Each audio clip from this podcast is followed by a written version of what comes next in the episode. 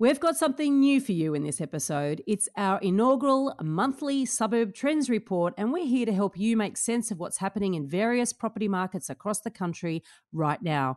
We'll be looking at where prices are moving, either up or down, and why they're moving. In order to do so, we're using a metric that's not commonly used in Australia, but one that makes a hell of a lot of sense. We're not looking at actual prices. Instead, we're looking at two crucial lead indicators for price movement. At the moment, I'm counting just over, well, nearly 80 listings at the moment on average. So about 78 listings. Um, and then you look at, well, how many properties are selling uh, on average? Uh, and when I look at that, there's around six, give or take, six properties selling per month. Wow. So, you know, that tells me that the inventory levels are, you know, significantly higher than, than 12 months. Um, so it's it, it's a it's a conflict in the data saying that uh, prices are going up if you use median prices as your guide. Welcome to The Elephant in the Room. This is the podcast where we love to talk about the big things in property that never usually get talked about. I'm Veronica Morgan, real estate agent, buyer's agent, co host of Foxtel's Location, Location, Location Australia, and author of Auction Ready. And I'm Chris Bates, mortgage broker. Before we get started, I need to let you know that nothing we say on here can be taken as personal advice. We always recommend you engage the services of a professional.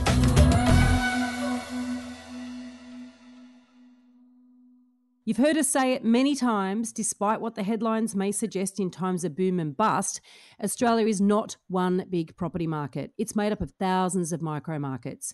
These monthly reports will really demonstrate the diversity of market behaviour across this vast land. To do this right, we've partnered with Property Data Nerd, and I mean that with the greatest respect, Kent Lardner, who is a founder of Suburb Trends. We've had discussions with Kent before, back in episode 6 and 71. Go back and listen if you haven't. They're foundational for understanding property data. Kent, can you please introduce yourself for those who haven't heard those episodes?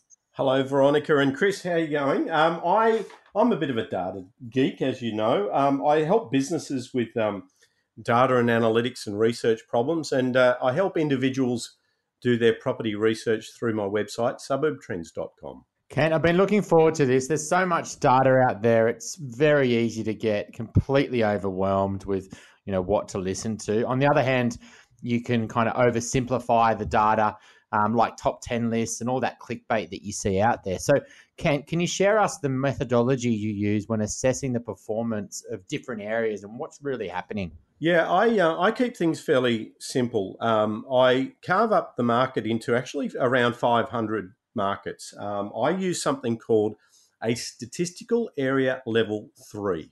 Um, it's a, an Australian Bureau of Statistics uh, area. Um, there's uh, give or take, there's about 350 of those around the country. What I typically do is I carve it up and say that's a housing market per SA3 and that's a, a unit market per SA3. And when I tally that up, there's about 173 unit markets around the country because some of them, some of these regions just really don't have any units, so it's not not big enough to be called a market. Um, so in total, I've got 173 unit markets, 324 housing markets, and so when you tally those up, it's around 500 markets that I analyse. Mm. What I typically then do is I focus on two key metrics. The first metric for houses for sale or the, the sale market, I look at something called inventory. This is mm-hmm. widely used in the US and even in New Zealand, they're using it. But in Australia, it's been a little bit slow to take off. I'm not sure why. But inventory tells us is the market overstocked or understocked? Is it a buyer's market or a seller's market based on how many months of inventory? The other, yeah. the other key metric I use is for the rental market, which is pretty simple. It's a how many listings are there 21 days or older. So that's a, a, an input into something called vacancy rates. But I like to actually break it down and focus on the count of listings over 21 days because it's a little bit easier to understand. Mm. So I guess with the inventory, you're saying the average averaging out how many sales are done per month and then saying, look, there's enough properties to on the market, even if there was no new listings, the current stock would take X amount of months to kind of get rid of, I guess. Yeah. So in theory, if no new listings came on and you had 100 listings yep. currently and 10 were selling per month, 100 divided by 10, it'd take 10 months to clear out the shelves, to clear out that inventory. So that's the that's the theory, the measurement of, of inventory. Um, and and the great thing about it is it does capture both supply and demand in a single metric. And I'm curious, Kent, why not suburb level? Why SA3 level? Well, I do I do go down to the suburb level absolutely, but um, with a lot of suburb level metrics, I I actually call out a lot of caution with regards to suburb metrics because they're volatile. So month to month, if you've got any metric, doesn't matter what it is, if that bounces around, it's high and low and high and low.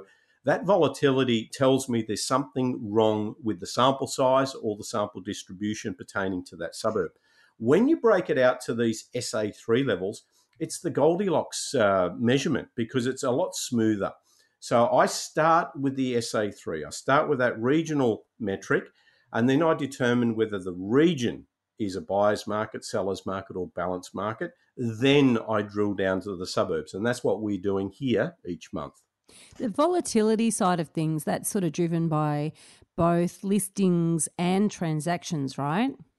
Generally, the sales volumes stay fairly consistent. So yeah, right. Your, your, your volatility doesn't necessarily because what you can do with it with sales volumes is you can average that out using a rolling 12 month average. So by and large, using 12 month rolling averages is a common approach to dealing with some of those volatility or sample size problems you have at a suburb level. But even doing that still gives you problems with a lot of metrics, including days on market, including listings volumes. So there can be some challenges at a suburb level, specifically when you get down to small numbers. I like that because what you're saying is that if there is 100 properties, it is going to take, you know, 10 months to kind of get rid of that stock. But it might be, you know, a lot of it goes in the next, say, three months and then it really dies off for over the next seven months because you're averaging it. Is that kind of right in the thinking that even if there is rises in the spring and the, you know, the autumn sort of property markets, averaging it out, the, this, that kind of allows it to still be relevant. It does smooth things out. So that you know, that's always the trade off. Um, mm. So that you know, and especially if you look at Melbourne, you know, it's very seasonal, and, and mm. not, much happens around the AFL Grand Final. We all know that. Um, but but uh, generally, as long as you understand what you're doing, I think you've got to be able to talk to how you're manipulating and or processing the data. Talk to the limitations of the data. What yep. you've got with a rolling 12 month average is a problem that sometimes, if things are happening, um, there's a little bit of a lag effect uh, because you, you, you're looking in the rearview mirror. But for the seasonality, you've got you've got an AFL in every single um, data point, right? Because you've got 12 months of data in every time you're looking at it. Um, but what about the thing that everyone's been complaining about lately is a lack of stock. And over certainly since 2016 in Sydney, anyway, we've noticed a definite lack of stock. And when you look at those transactional, um, the bar graphs, for instance, that show um, one that I love on your website actually is is the uh, the price segmentation price segments, yes. graph. You know, that's one of my favorite charts. Yeah. Um, and when you look at those over time, you can definitely see volumes of transactions have fallen, and it is hard to separate that transaction from um, listings at times because you know there could be a lot of listings on the market, but as you say, there's still a level that are transacting. But what we can see is that there have been a fall in listings over the last few years and yep. a fall in transactions that follow that. How do you pull that apart so that we can make sense of that? And so it's not cat and mouse or chicken and egg. Yeah, yeah. Um, well, look, the, the, there's a positive and a negative to this. Uh, the, the positive of, of reduced listings volumes is that it's, it's kept the market in balance. So there's a lot of markets that are still considered seller's market purely on that ratio of inventory. Mm. So, you know, yes, sales volumes have fallen down, but so have listings volumes. Therefore, the market isn't going to plunge in terms of prices when you consider that there's not a high level of inventory. So that's the beauty of the inventory metric. Yeah. It captures yep. both supply and demand. So I think, but one of the, you know, uh, what Veronica, what you covered there was that the market had already um, slowed down a lot. There was very, very few listings in so many suburbs um, mm. pre-COVID, um, and and and post-COVID, we're finding that that's probably accelerated a little bit further. We've got what very few listings in many markets. Having said that, sales volumes have dropped down, and then when I look at it at an SA3 market across my 500 markets, I would argue that Uh, the unit market's the one that's most interesting because sales volumes or listings volumes are still high and, mm. and sales volumes are low for a lot of areas. So I would argue that around 41% of the SA3 regions that I, that I analyse, 41% would be considered buyers markets for units at the moment, and about 17% are buyers markets for housing markets, and most of those are in regional areas. So, how many are buyers markets for houses? For houses, only 17%. 17. My, uh, yeah, seven, 17%. 56 out of 324 markets that I review um, would be considered buyers markets, and the bulk of those are in regional areas, not your capital cities. Very interesting. Now, you know how much we balk at the idea of chasing hotspots. Kent, you've come up with some cold spots we should definitely be steering clear of. And I guess that's what we've just been touching on. So you're here to help us understand what's causing them and the signs we can look for when assessing other areas. But let's talk about, about the cold spots. Let's talk about, you know, those regional areas and also, you know, the, the unit uh, areas that we need to be really worried about. Yeah, I, I, wouldn't say steer clear as much as I, I. What I do more than anything, I just talk to the data, and then you know, yeah. how people want to behave and use that data is entirely up to them. So I don't say steer clear or not because I don't want oh, to be. Don't met, worry, I will. I don't want to be met in a dark lane by a real estate agent that's unhappy with me. Um, but uh, so what I what I typically do is I look at the the SA three regions. That's our first thing, um, mm. and I've identified um, I identify three areas um, or three regions in the housing market and three regions in the housing market that are hot and three that are cold at the moment. And the metrics that I use are both inventory and the change in inventory.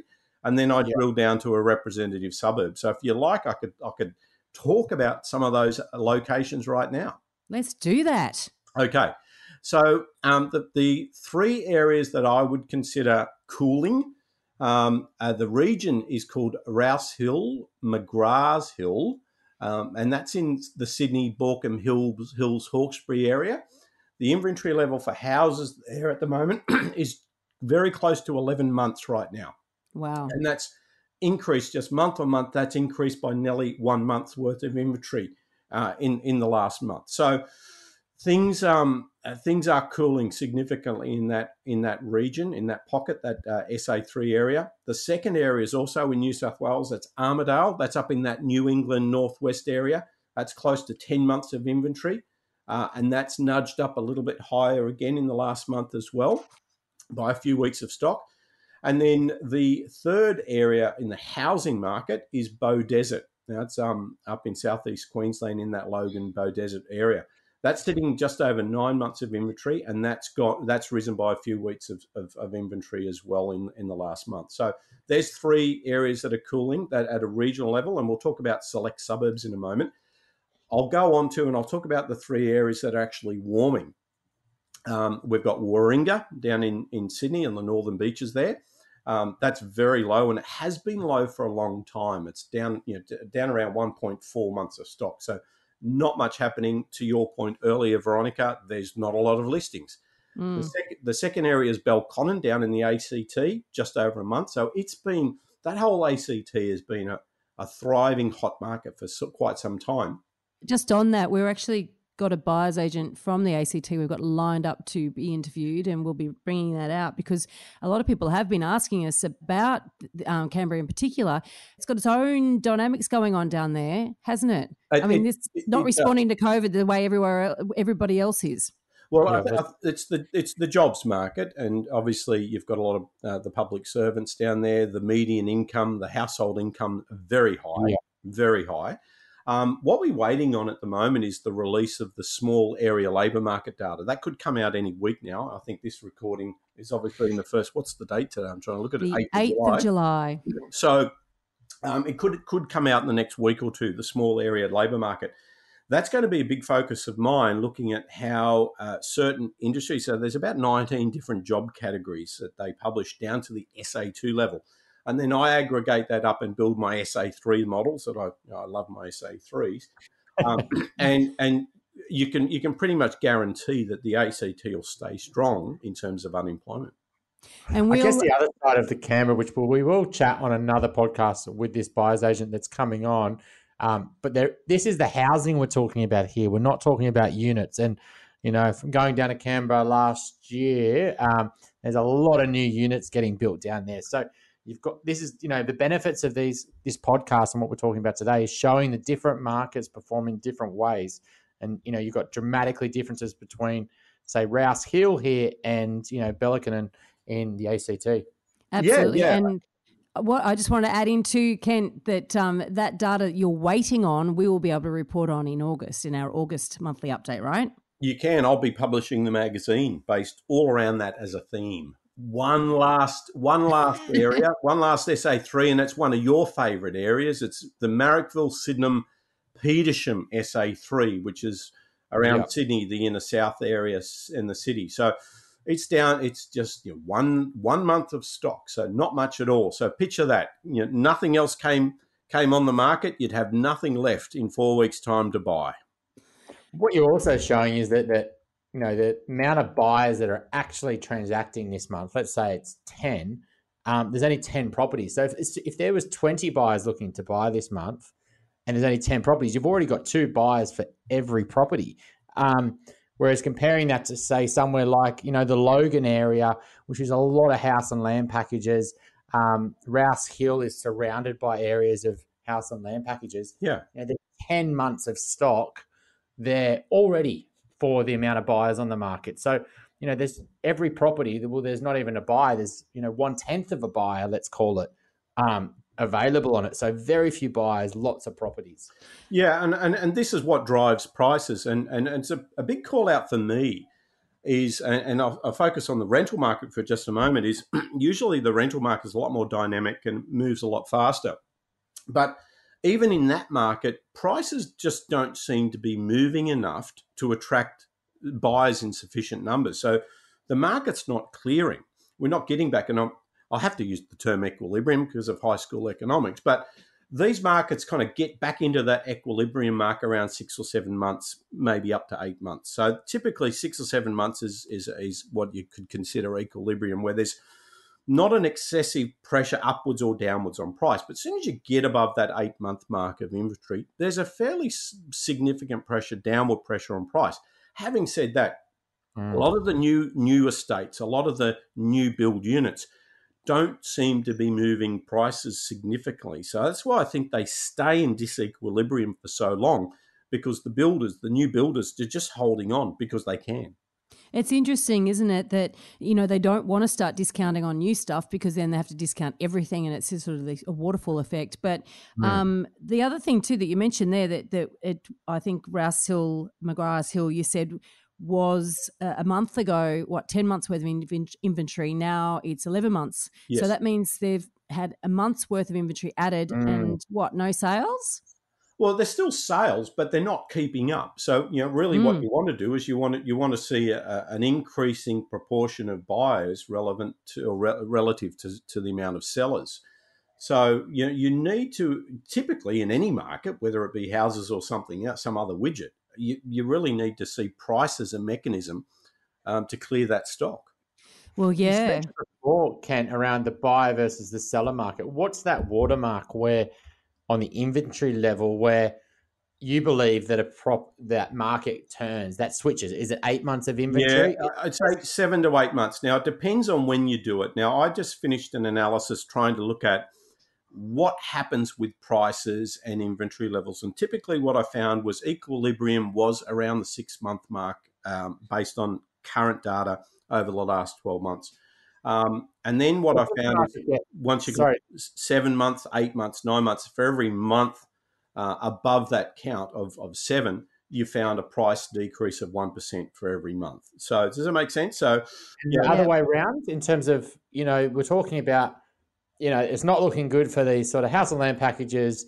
Armidale is an interesting one, which we haven't spoken about, but um, on the buy side, when you know they've only one month of stock on the market, which is in the beaches and yeah, etc., are those prices likely to be rising? You oh, know, yeah. really strongly.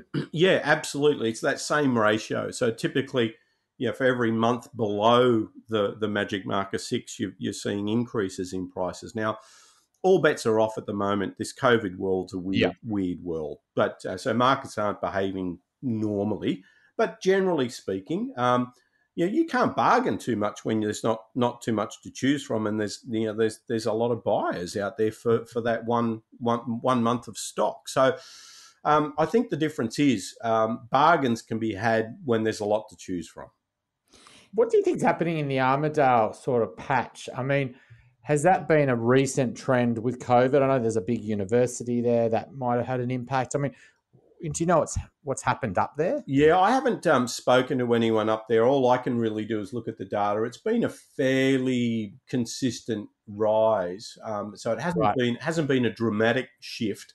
Okay. Um, so uh, yeah, I think a lot of these things creep up. You know, a lot of new builds. Uh, usually in the housing markets, it's new estate, mm. new estates that come up, but. Uh, uh, I, I can't answer you on that. Actually, drilling down and looking at the why or what's happening um, in Armidale, I'm just looking at the snapshot of data in front of me.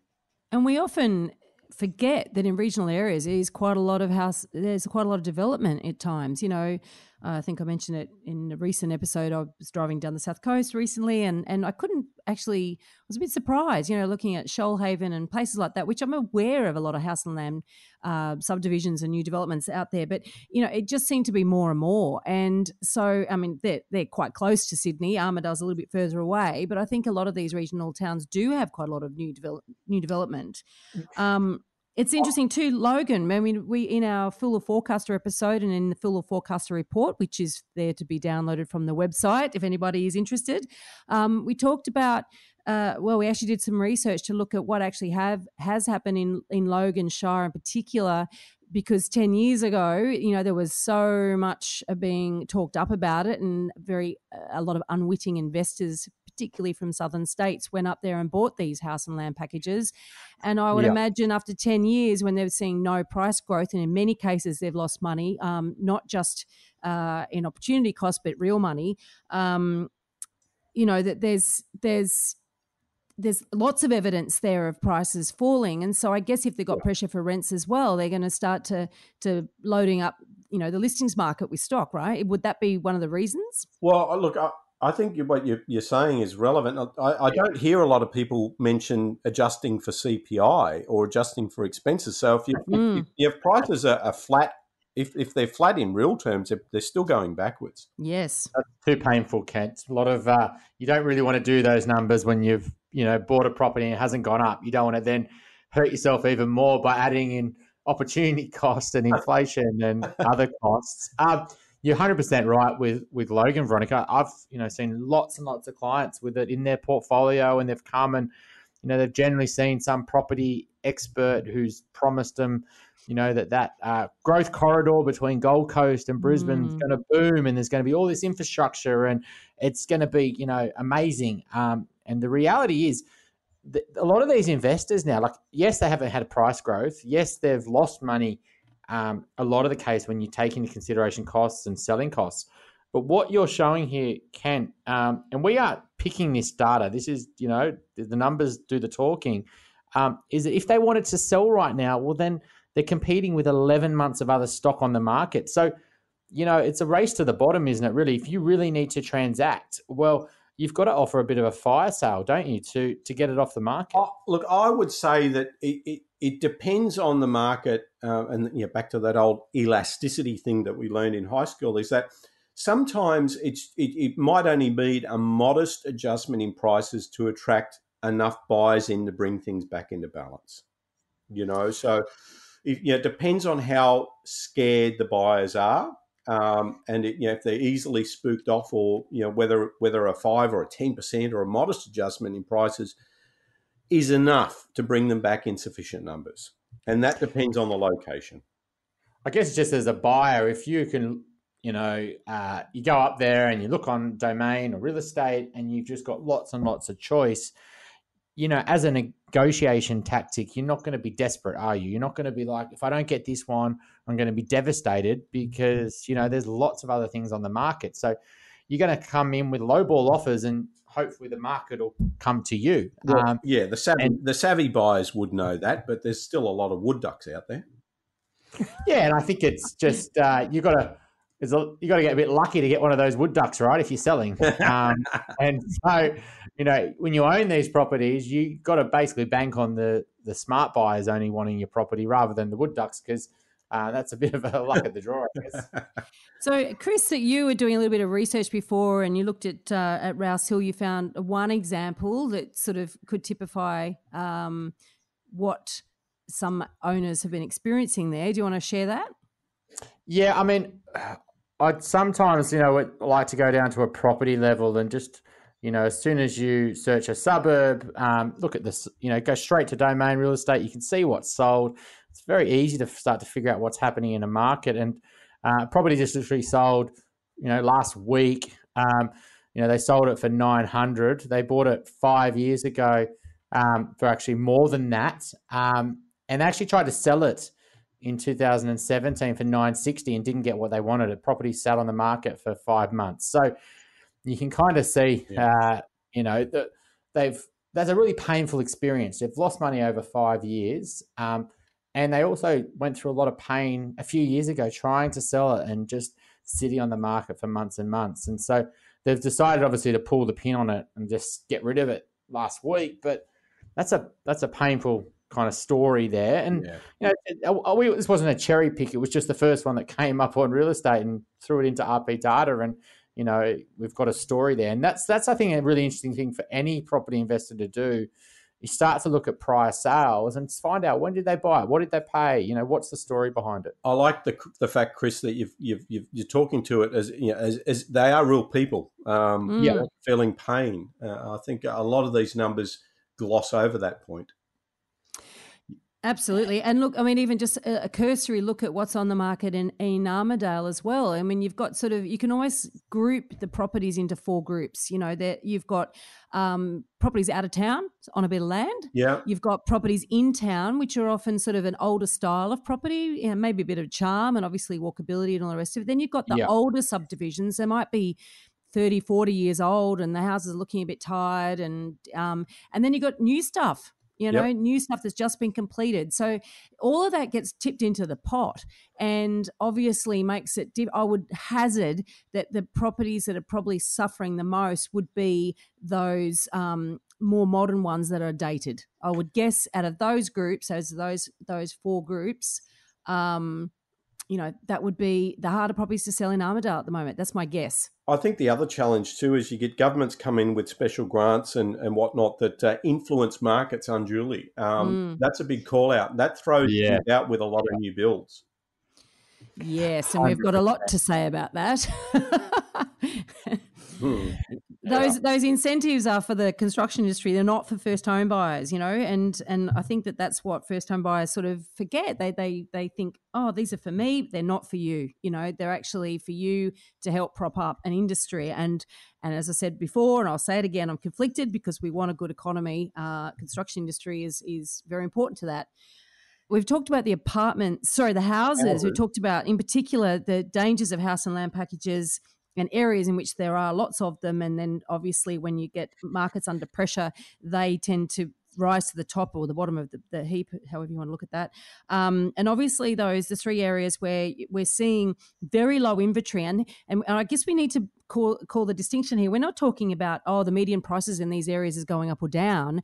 We're talking about the the underlying factor that will impact prices is going up or down, correct? Correct, yeah. correct. So, and and we'll, we'll talk to a, a, an example of where inventory is going up, but but uh, prices are also going up. So, you know, there's some conflicts there that sometimes show up when relying on medians, uh, and that's often the result of what's stocked, what's listed. So, if you've got all new stock uh, on the market, prices can go up, but that doesn't yes. mean, doesn't mean your the value of your property is going up. So no, that's a, is that your anomaly for this month? It is. Uh, it is. Yeah, we'll, we'll come. If, we'll come to that. Yeah, we've got to do units first, don't we? We've got to do units. So, so this one's interesting. I think the unit market overall is fascinating because you've got you know, large volumes of concentrated stock in a given suburb by nature of it being a, a medium or high rise. So that's a given. A couple of other interest, interesting statistics that pertain to units is that so many of them convert to, to rental. So the rental tenure is also often high. And I think that is making the unit market uh, extra vulnerable uh, in these COVID times. So I've got three um, uh, cold spots or cooling spots, three uh, warm or warming spots. The uh, the first on the list is Whitsunday SA3. And that kind of mm. covers the broader area of Mackay and, and Isaac, I think you call it, in Whitsunday. So um, up there, we've we've got effectively more than two years of inventory. So it's um, wow. um, it's it's it's really high. Um, and and you know it's, it's jumped a lot in the last you know I imagine probably potentially it's a lot of Airbnbs and investors are like, well, let's just get rid of it now. Yeah, I, that's a that's that's a, a, a, been a biggie. That was a hot topic uh, in the news uh, a few months back. The high volumes, but I think you know, obviously, an area like uh, the Whitsunday, massive impact of um, tourism.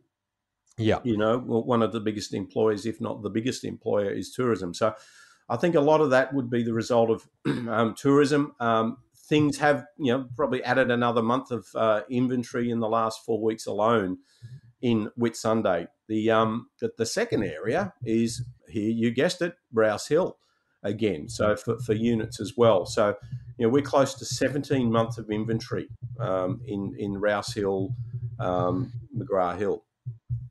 Mm, yeah. So there's been a lot of new builds that you know, uh, and a lot of people in apartments that you know don't want them anymore, and they're just on the market. So you're saying there's almost a year and a half of what would transact normally just sitting there, kind of getting stale. Yeah, and you know, I would have argued, you could have easily argued, wow, this area is going to be so solid because of the transport and the rail links and whatnot. So that's still those fundamentals are still there. This is just purely a supply and demand issue. But there's a massive oversupply Correct. on the market now, even if there was normal demand, um, which is probably lower right now there's still a year and a half worth of stock on the market. So it's still like, why would buyers be desperate to buy it when there's so many choices out there? That's kind of the the well, message people need to understand. Also, they'd be trapped. Think about it. You know, like you you buy a property and then you've got to know if you've got your eyes open, you've got to know that if you do need to sell for whatever reason and, and conditions don't change, then you are going to be facing 18 months to two years before you can sell your property. Well, uh, that's the point. If I had six or 700K to spend on an apartment, where would I be looking? Definitely not there. yeah. uh, and that's it. You've got you've got choice now. You've got you know. Whereas in, in, when when inventory levels are low, you don't have a lot of choice. So with with the Whitsundays, I mean Mackay, I mean that's that's certainly um, mining is one of the industries up there, right? Is is a lot of this construction. We also got to remember the lag time between when you know from when properties are conceived or, or approved, funded, then built, then hit the market, and then uh, occupied, etc., etc., etc. This is sort of long continuum. Um, you know, were these built with fly in fly out in mind? I mean, I don't know. I mean, do we do we know what led to all this construction in the first place? Um, no, I don't. I don't have that answer at my fingertips. Cannonvale's the suburb to look at. So if you're if you're mm. online and you've got yourself a little browser, um, pull up the suburb Cannonvale and have a look at that because I've got you know in excess of 16 months of inventory there, and that, that was my focal focus suburb. But have a look at what uh, what Cannonvale does. I think a lot of it must must be you know that sort of backpacker travelers um, lost their jobs. Um, you know, tourism has died, and a lot of people would just think, well, I used to always go to Whit, uh, Whitsundays on holidays. That's not likely to happen. Um, let's just you know, financially we're in a bit of trouble. Let's just get rid of our investment property up there. So, what do you do? Take up which yacht do you take up, Chris? Don't ever buy a boat. That's the best advice.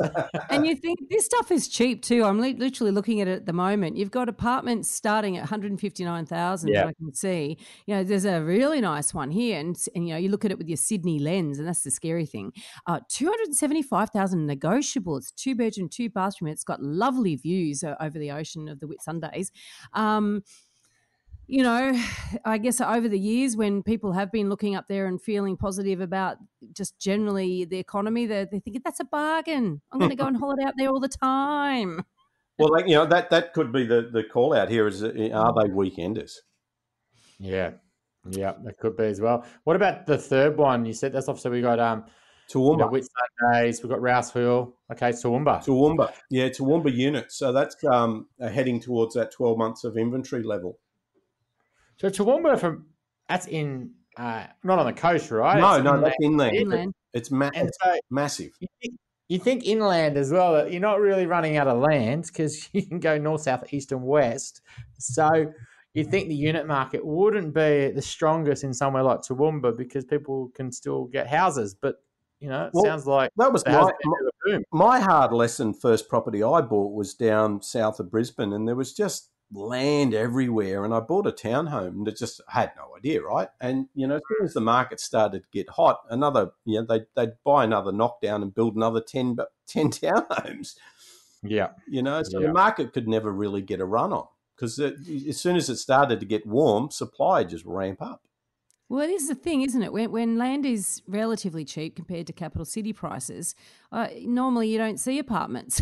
you know, you, you see houses being built. Um, but I think too there was a lot of noise a few years back. There wasn't there a new airport being built in Toowoomba, and there, uh, you know I heard a lot of spruikers banging on about how airports, you know, bring property prices, bring people, etc., etc. Um, maybe when it's being built, I think it's one of your favourite lines, isn't it, Chris? You know, what happens when it's been when it's finished? Yeah. Yeah, a lot of jobs to build it, but you know, especially in the new technological COVID world, there'll be less and less people working at the airports. Um, Yes.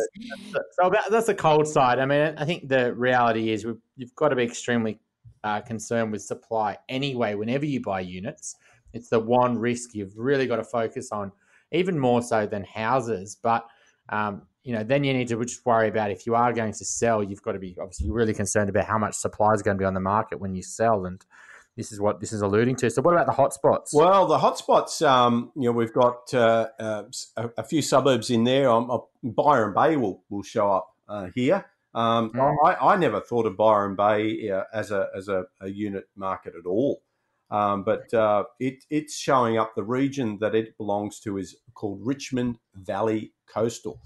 Um, so that's up there. That's uh, 1.69, one, less than two months of inventory.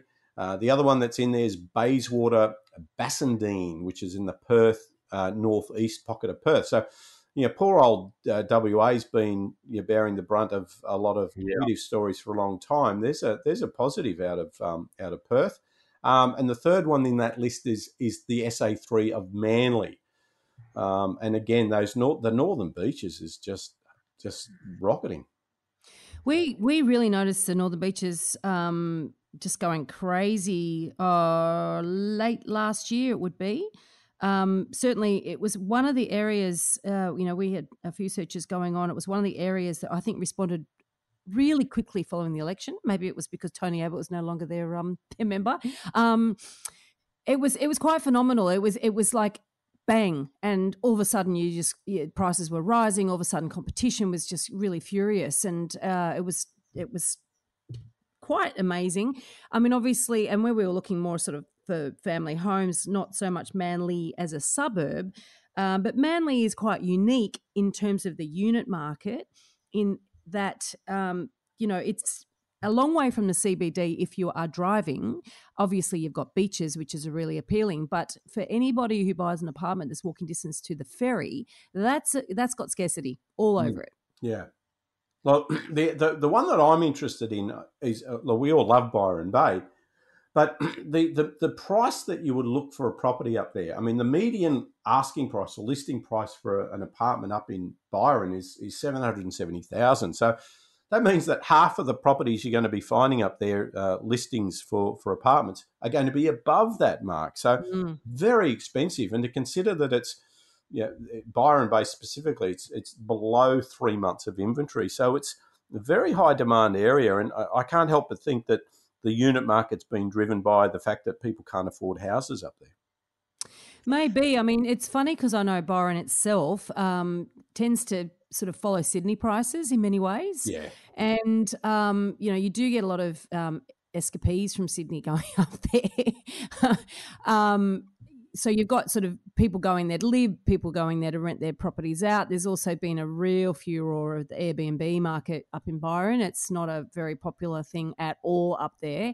Um, you've also got proximity to two airports. You know, you've got Ballina and Gold Coast, and not that many people are using them at the moment, but um, in many ways it makes it a very accessible place for people who are looking to um, have a, a, partial semi sea change mm, um, yeah. because they can still work and they you know what i mean so there's there's actually a lot of very unique factors about that area apart from the the beautiful landscape and beaches now there's not a lot of apartments in Balgowlah, no. are there and that's and, probably that's probably why the average amount of listings about eight uh, you know at any given day if you went to try and buy mm. one you'd, you'd only find about eight listings and this is this is key to it, though, isn't it? Certainly in Byron Bay, same deal. There are there are quite a lot of holiday apartments, um, but you know, if you look at Balgowlah, there's not a huge, massive new development. You know, I think the signs are there, aren't they? Anywhere that's had a lot of new development or recent development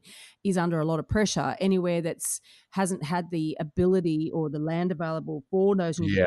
is holding up very, very well. I think so. And you've also got the old Art Deco style that, you know, it's common through the Randwicks and the Coogees in the eastern suburbs, but also Balgowlah seem to has, have a lot of these mm. beautiful old Art Deco style. So, you know, yeah. if, you, if, you, were to look at that as a sub-market group, you, you, you wouldn't classify that in the same league as a high-rise. And yeah, and I love it. I love this. Just talking about this, and this is why we're keen to do this and a bit of a deep dive every month about what's happening because the media will love to, and even you know people who come to me or I speak to, they'll say, "Oh, is it a buyer's market or is it a seller market?" It's going to easily, quickly flip from a buyer's to a seller's market, and I kind of always kind of go a bit deeper and say, "Well, what are you actually trying to buy? Where are you trying to buy?" etc. And that could be a seller's or a buyer's market, which is completely different to what the you know they thought initially. So I think it's really important for our listeners to, to kind of keep going deeper with the data uh, and focus on what you're trying to buy and what, what's actually happening in that market. So if you're trying to buy an apartment in the you know Manly or Byron Bay, it's going to be tough, right? It's there's not much on the market, and there's more likely to be more demand than supply. Mm. So the the thing too, you know, I'm looking at uh, Bassendean, for instance, and in WA in Perth, the thing is that with apartments, you've got to remember this data incorporates apartments, townhouses, and villa units. Yes. So there's there's quite a lot of diversity in the stock that's captured in, in the unit data. And so when you look at some of these areas, like in Bassendean, then you know I just quickly looked up um, uh, units, apartments and units for sale. I've got nine results, yeah. and most of those nine are actually villa units.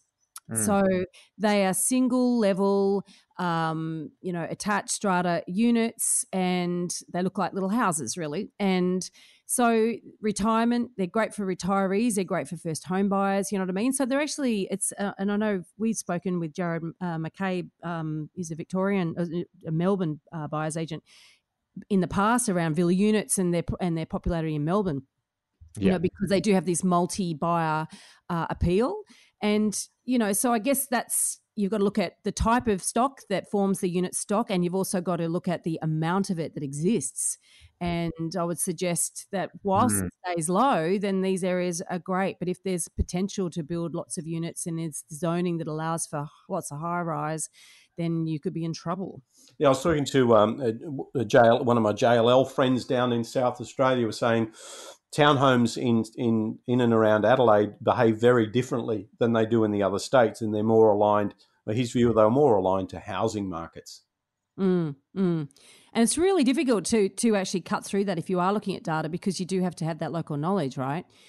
Yeah. Now, how about we talk about your anomaly, Kent? Mean, because right. every month we're going to discuss something that doesn't fit the pattern. What's July's anomaly? Yeah, my anomaly is the suburb of Bowen Hills, the market unit markets. So in Bowen Hills, what I found is inventory level building but the price has gone up. So that's a bit of a problem. So the median price has jumped by 4%. So if I were, were one of these uh, magazines or publications that would do a hot spotting list or top growth area, I'd probably feature Bowen Hills. But in reality, uh, it's an anomaly. Um, inventory levels are building. So it's a, it's more a reflection of um, the stock that's listed for sale. Inventory level is currently over 12 months. So prices are not going up, values are not going up um, in an area with 13 months of stock. So that's Bowen Hills in Queensland near Brisbane, Brisbane yeah. CBD. Yeah. So, you know, what's causing that, Ken? Obviously, I think we know, but, you know, explaining to our listeners. Yeah. Well, typically you've got, uh, at the moment, I'm counting just over, well, nearly 80 listings at the moment on average. So about 78 listings. Um, and then you look at, well, how many properties are selling uh, on average? Uh, and when I look at that, there's around six, give or take, six properties selling per month. Wow. So, you know, that tells me that the inventory levels are, you know, significantly higher than, than 12 months. Um, so it's it, it's a it's a conflict in the data saying that uh, prices are going up if you use median prices as your guide. So the asking prices, the, the average listing price has been going up, but that's a reflection of what's listed for sale.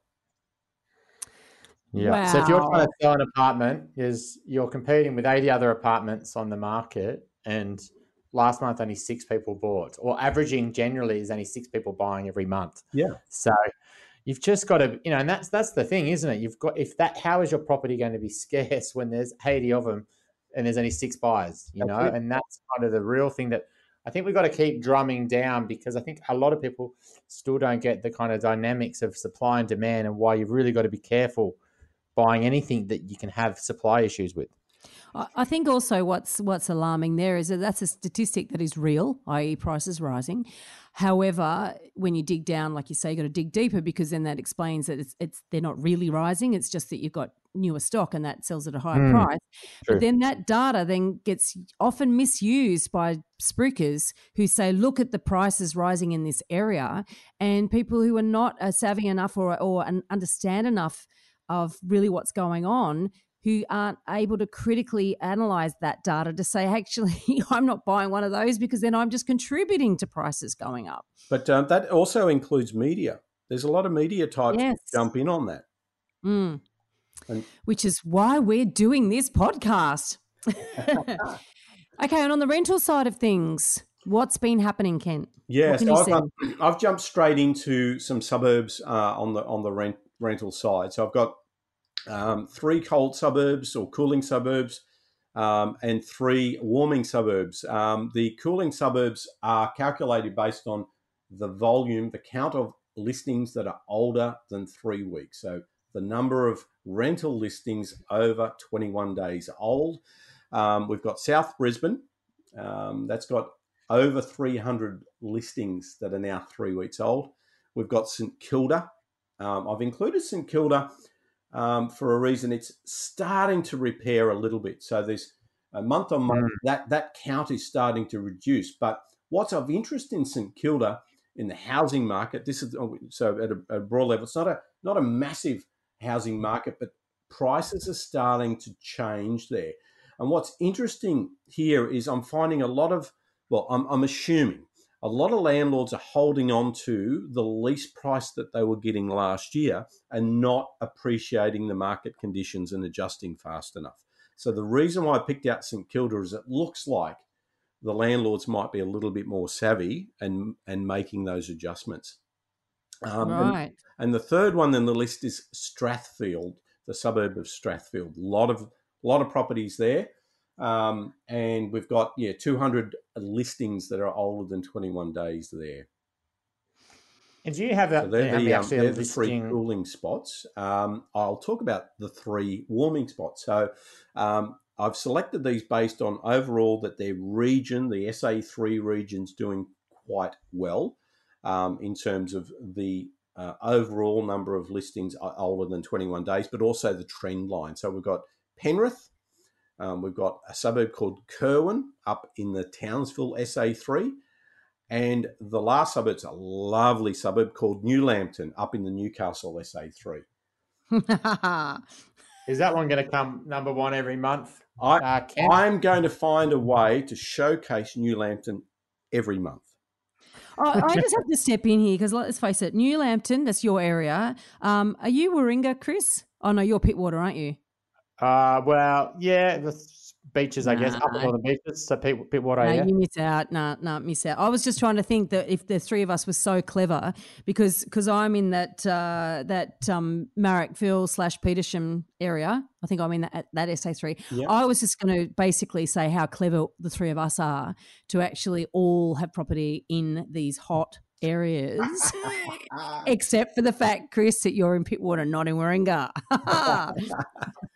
We'll anyway, back back to okay. So you so you you you're beating your chest over New Lambton. You're saying that rentals are um, they got low vacancy rates in Yeah. those three areas. Very interesting. Penrith, Kirwan, Townsville, and New Lambton. And given that Townsville is one of our our areas for pr- downward pressure on unit prices because of the inventory on the stock, that's sort of interesting to see that one little suburb's doing all right. Yeah, yeah. I, I think too. we're going to look at some of the the, the jobs, and I, I, I understand my local market. One of the biggest employers, the, the medical industry, got a big hospital here, so that, Mm. that's one sector that's growing um, significantly. So I think that's the big driver of that, and that that points to what we'll cover in the magazine next month, which is looking at the um, the unemployment data and then breaking that down by sector. And we'll be definitely covering that in our August report with you. Okay, so and also just before we sort of finish up on this rental thing, what would you say these rental data, this rental data, this vacancy rate data is a leading indicator of? Uh, look, there's a, there's a couple of things here. The first leading indicator is that it will lead to a, a reduction in, in rental prices because people have choice. Um, so people are effectively exiting um, uh, properties that they would consider they're paying too much for and going and doing a deal and you know jumping ship and finding another property to rent. Um, Mhm. So that's happening at scale. Um, I think the the second thing that we uh, are likely to see is uh, landlords post that September cliff um, that may decide that they've had enough and they list their prop their current rental property uh, gets listed for sale. Uh, Well, I saw on the news today that uh, the federal government is putting a lot of pressure on the banks to extend that uh, that uh, the grace periods, so that might get pushed out a little bit. but that's just a can that's been kicked down the Mm. road, right? Absolutely, absolutely. So you know, at, at some point in time, um, those government subsidy subsidies end, um, and the question is, well, when and in what markets uh, do they have the greatest impact? Yeah, yep.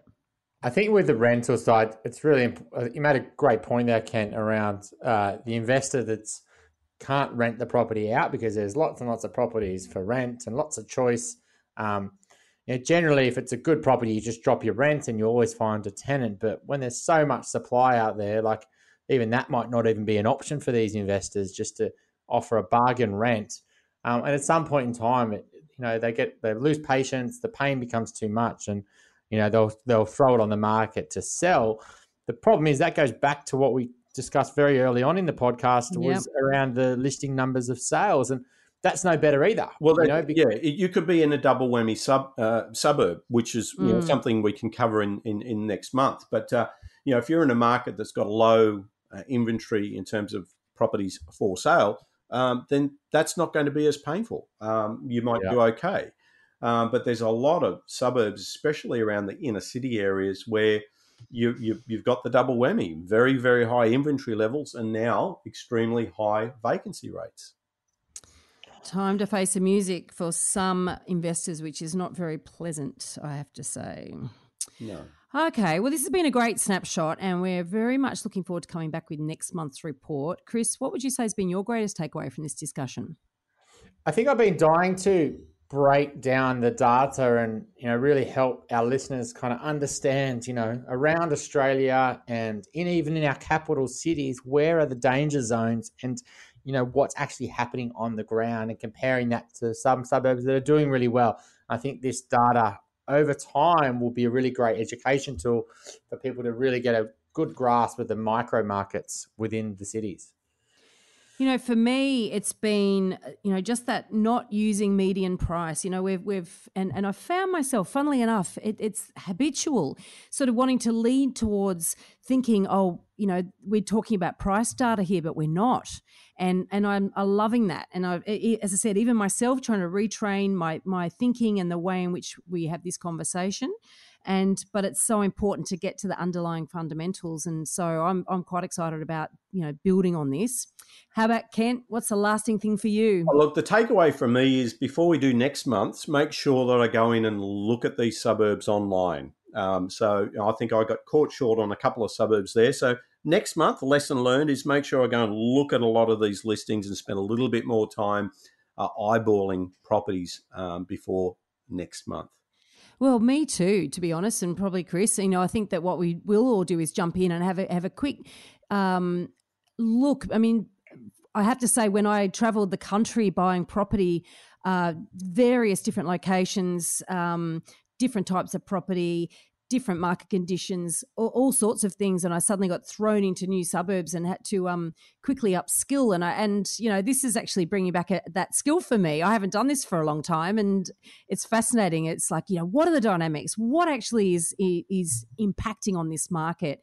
So we're going to as Kent said, and thanks for that, Kent. We're going to bring more of that uh, in coming episodes. As I said, this is going to be a monthly thing as an addition to our normal elephant podcasts.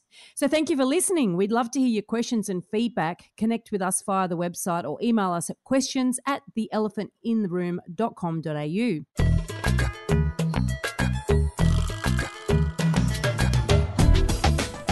Please join us for our next episode. We interview demographer, social researcher, and futurist Mark McCrindle. We want to understand whether there's an urban relocation process going on in Australia, whether there's going to be a permanent shift of people, particularly millennials, away from the big cities to the regions, what that's going to do to property prices, and also how we're starting to get a bit more hopeful even though we're all learning to deal with continuous volatility. Join us and find out. Thanks for joining us. We'd love to see you again. And remember, don't be a Dumbo.